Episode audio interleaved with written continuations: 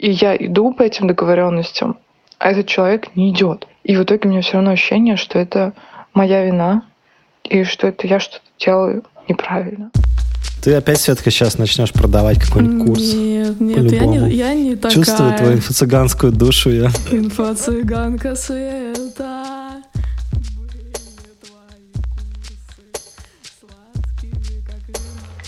Привет! С вами подкаст «Но вы держитесь» и мы Света Шедина и Алексей Иванов. Э, у нас очень часто бывает так, что наш подкаст называется «Но вы держитесь» а пишут люди, ну, вы держитесь, и таким образом его нигде не находят. Почему у нас вообще «но вы держитесь»? Потому что был такой великий человек, который как-то раз на встрече... Он все еще жив. Он все еще жив, он все еще здравствует, и даже недавно съездил в отпуск, по-моему, потому что подгорел чуть-чуть на лицо. На встрече с населением он как-то сказал на претензию, что государство не поддерживает людей деньгами, сказал, денег нет, но вы держитесь. И нас это очень вдохновило. У нас был первый выпуск подкаста «Денег нет», а вообще называется «Но вы держитесь». Теперь мы вот одобрения нет, но вы держитесь, идентичности нет, но вы держитесь. В общем, «но», а не «ну». Мы держимся, потому что мы сильны духом. А времена такие очень турбулентные, так что надо держаться, ребята, обязательно. Вот преимущественно поэтому. Я лично, я лично думаю, что я держусь, потому что мне не нравится не держаться. Я пробовал пару раз не держаться, довольно беспомощное и грустное состояние, поэтому я просто люблю держаться. А мы предоставляем такой рычаг Архимедов. Да, абсолютно, абсолютно. Перевернем землю с помощью наших бесяков. Меня бесит винить во всем себя, я каким-то образом, ну, совершенно привыкла к мысли, что, ну, типа, любые изменения надо начинать с себя, что я могу изменить только себя, что ну, совершенно как бы рационально и логично. Но прикол в том, что совсем недавно я обнаружила, что когда дело касается вот коммуникации двух людей, а, меня и какого-то другого человека, и когда в этой коммуникации другой человек, например, начинает меня игнорить, хотя до этого мы договаривались о том, как нам будет комфортно вести коммуникацию, типа, и я иду по этим договоренностям, а этот человек не идет. И в итоге у меня все равно ощущение, что это моя вина и что это я что-то делаю неправильно. Бесит. В общем, бесит э, винить во всем себя, хотя вроде как виноват другой человек, а вину чувствуешь ты. Какая-то хуйня, Света. Давай разберемся и поддержим, так сказать. Вот ты э, себя за что винишь обычно? Скажем так, это чувство вины, оно для меня уже практически забыто, потому что я с ним поработала. И мне это очень-очень нравится. Но я помню, что оно раньше возникало всегда на каком-нибудь абсолютно пустом месте. И когда это место немножечко поразмышляешь над ним, понимаешь, что вообще-то ты на себя или на тебя навесили много каких-то конструкций, которые совершенно ни, ничем не обоснованы. Как пример приведу, наверное, я уже как-то раз а, об этом говорила, но почему бы не сказать еще раз, потому что такое чувство вины самое яркое для меня было в моей жизни. У моего отца были проблемы с алкоголем. Мои все родственники об этом очень печалились. У них была потребность как-то в этом поучаствовать, вот что-то сделать, чтобы вот он не пил, но они не знали, как этого сделать. И лучшее, что они могли придумать, это подойти ко мне, к маленькой девочке и сказать, вот пап тебя послушает, ты ему скажи, и тогда все как-то исправится. У меня возникало на этой почве огромное чувство вины, потому что я видела тщетность вот этой затеи. Блин, ну, я скажу, что пап, не пей. как бы. Я понимала, что этого, ну, даже если скажу, это будет очень глупо и не поменяет поведение этого человека, но в то же время меня вроде как попросили это сделать, а я этого не делаю. Значит, я виновата. И потом, если разобраться в этой ситуации, я понимаю, потребность там моих родственников самих что-то вот сделать, но понимаю также, что они недостаточно компетентны в том, чтобы понять, что не нужно возлагать такую ответственность на маленького ребенка. Ну, в общем, если вот много-много раз подумать и понять, что вина — это чувство, которое возлагает ответственность на тебя, оно вообще не классное, и его лучше как-то переформулировать во что-то другое, и ты начинаешь это формулировать, понимаешь, что вины никакой нет, есть что-то другое, например, там раздражение, фрустрация, чувство бессилия, все что угодно. А как у тебя с чувством вины? Конечно, тоже дохрена всякого наложилось, знаешь. Я думаю, самая бесполезная штука чувство вины в том, что она, как сказать, она вот возникает, и оно супер неконструктивно. То есть ты понимаешь, что ничего не можешь сделать особо. Либо если можешь, то ты это уже делаешь а чувство вины непонятно вообще зачем дано, так получилось. И оно как будто вот так возникает время от времени по тому или по всему поводу супер нерационально. И, ну, когда-то это было мотиватором что-то делать, а теперь просто это неприятно. И, конечно, имеет смысл а, забашлять хорошему психотерапевту, чтобы постараться его испытывать гораздо меньше, чем, чем обычно. Я вот так могу прокомментировать это чувство.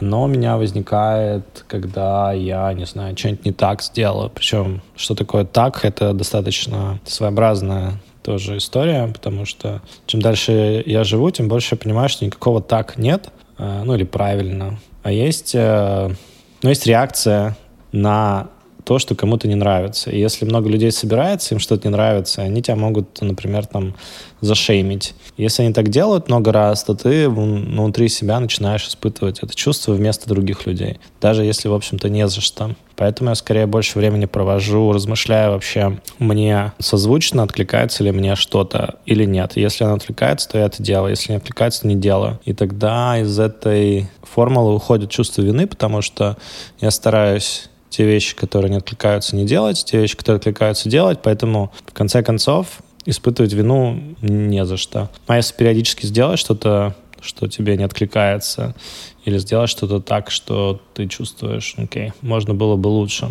то я стараюсь себя хвалить теперь. Вот такой вот у меня новый способ про это думать.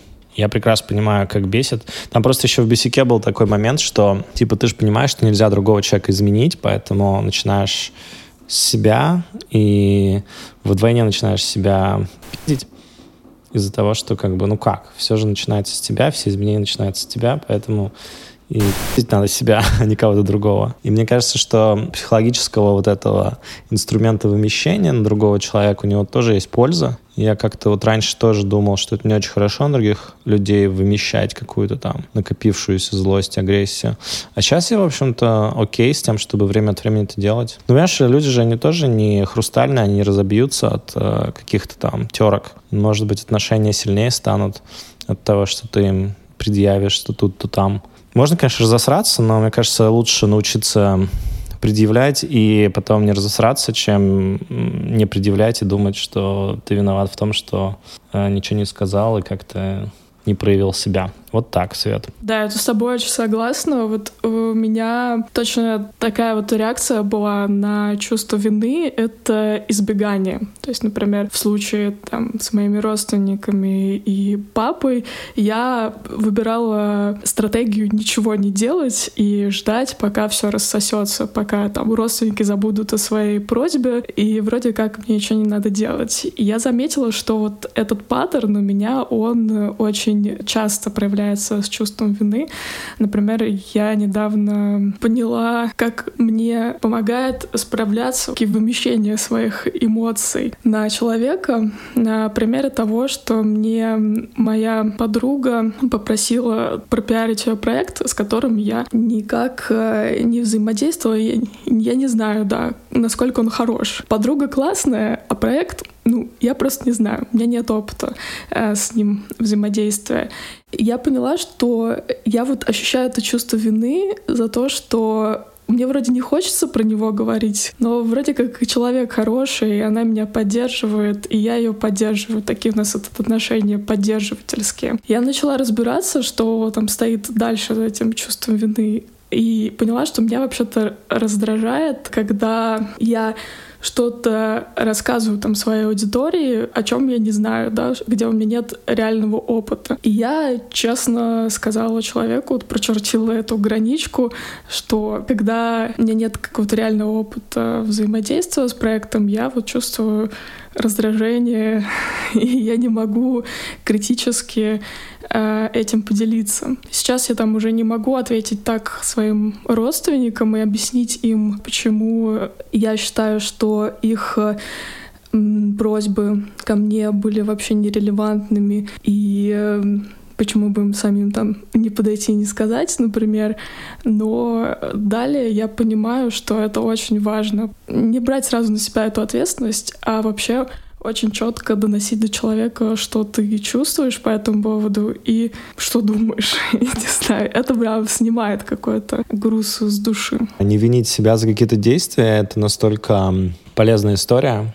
Ну, типа, знаешь, как всем не угодишь, поэтому ты как бы становишься больше такой, берешь больше ответственности за какие-то действия. Если ты что-то сделаешь или что-то не сделаешь, например, я, если мне приходит кто-то вот из друзей, похожую ситуацию себя оставлю, было пару раз, приходит кто-то и говорит, вот, а, вот я хочу, вот, чтобы ты меня вот так вот сяк вот. И я про это думаю, такой, типа, м-м, не хочу. Ну, знаешь, вот не из чувства вины, а типа из того, хочу это делать или нет и потом объясняю, почему. Я беру на себя ответственность за то, что, ну, может быть, это расстроит собеседника, но я не беру на себя вину за это. То есть ответственность за отношения беру, а, за их исход, а за собеседника не беру, и за вину не беру. И это довольно сильное отличие, на мой вкус. Мне, кстати, иногда отказывают тоже. Я кого-то прошу о чем-то, и человек такой говорит, ну, нет. Чаще всего люди, а, как сказать, если они что-то не хотят делать, они такие, типа, ой, я не заметил, или там я был супер бизи, или там бла-бла-бла, и на самом деле просто не реагируют, да. Ну, есть люди, которые отвечают просто нет, и мне кажется, это тоже достаточно кармически плохая история, когда тебя пишут, например, с запросом,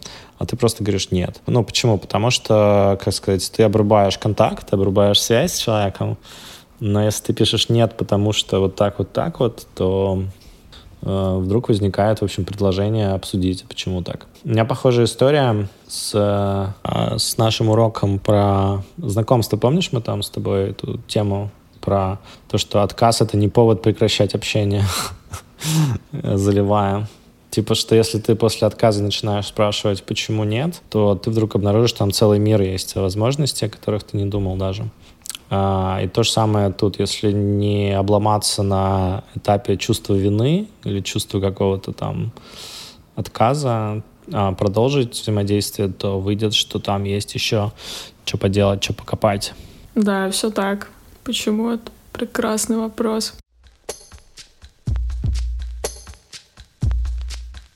Как э, чувство вины прекрасно помогает управлять людьми. Помнишь, мы, когда запускали наш проект, мы читали книжку Челдини «Психология влияния», и там был удивительный, просто прекрасный э, рассказ про роботов. Как э, компания игрушек решила поднять свои продажи и проманипулировать людьми. У компании игрушек всегда очень хорошо все в рождественское время, как все покупают там детям подарки, а потом в январе продажи резко падают, и как же бы решить эту проблему? Они решили, что надо сфокусироваться на чувстве вины родителей, и вот так вот креативно решили. Они во время ноября и декабря активно пиарили новую модель роботов на всех каналах, чтобы дети своим родителям прожужжали все уши, что папа, папа, я хочу этого классного суперробота, которого везде показывают. И папа всегда говорил, сынок, куплю тебе робота на Рождество. Но когда папа приходил в магазин, ему говорили, знаете, роботов уже раскупили, а новые будут только после Рождества. И таким образом батя покупал какую-то другую игрушку, тоже дорогую, но испытывал дикое чувство вины, потому что, ну, он вроде как обещал уже сыну классного вот этого робота, дарит что-то другое, такое же дорогое, но все равно не робота, и таким образом в январе он приходил и покупал этого робота, которого все-таки подвезли, чтобы избавиться от этого чувства вины. Вот, так что чувство вины, оно может быть не только неприятным, но еще и экономически невыгодным. Негодяи, да? Как они проманипулировали родителями? А? Да, но мы поняли с Алексеем, что мы так делать в своем проекте не будем, да, Леш? Не, вообще ни разу не делаем. Настолько на, на самых а, приятных чувствах все завязано. Только аутентичка, только хардкор. Ну и у нас от этого как бы есть большие плюсы, как мы видим. На, нас появляются прикольные, прикольные люди в нашем кондуре, которые ровно этого и ищут. И это хорошо, на мой взгляд. Меня бесит подход. Моя хата с краю, ничего не знаю. Сотрудников каких бы то ни было организаций. Например, если у меня какая-то проблема, я хочу ее решить, с банком, например, с почтой. А операторы колл-центра просто несколько раз подряд отвечают «не знаю, не знаю» на все твои вопросы. И в конце еще спрашивают, чем я могу вам еще помочь, без того, чтобы попытаться решить мою проблему. Это, получается, обратная ситуация, когда люди полностью избавились от чувства вины и стыда, и просто могут э, на голубом глазу, как говорится, спрашивать, а чем еще помочь, если до этого они вообще-то и не помогали тебе, и даже не собирались. Ну, это, мне кажется, тут надо вспомнить э, прекрасную инструкцию из э, кабины самолета про то, что в случае разгерметизации салона сперва надеваешь маску на ребенка, потом на себя. И тут то же самое. Прежде чем помогать другим, а, разберись как бы с, с собой. Потому что если на самом деле не хочешь помогать, а предлагаешь помощь тому, что так принято или так хорошо, то это все-таки вопрос будет в итоге к тебе. Часто ведь, часто ведь люди делают э, что-то типа, ой, нехорошо получится, если я там не предложу чего-то. Но также нехорошо получится, если ты что-то предложишь, но на самом деле этого не имеешь в виду совсем. Будет неудобненько. Мы с тобой очень много раз сталкивались с такими историями, когда нам что-то обещали и не давали. Ну и обещали люди, видимо, из чувства, что они должны это сделать или могут это сделать. И, может быть, им казалось, что они хотят это сделать. Но потом оказывалось, что, блин, что-то не получается, потому что не хочется, или потому что это совсем не мое. И это намного больше на самом деле обламывает, чем если бы человек изначально сказал, ребята, мне это не подходит, подходят. Классную мне предложили идею, но что-то вот я подумал, подумала, и она мне вообще не зашла.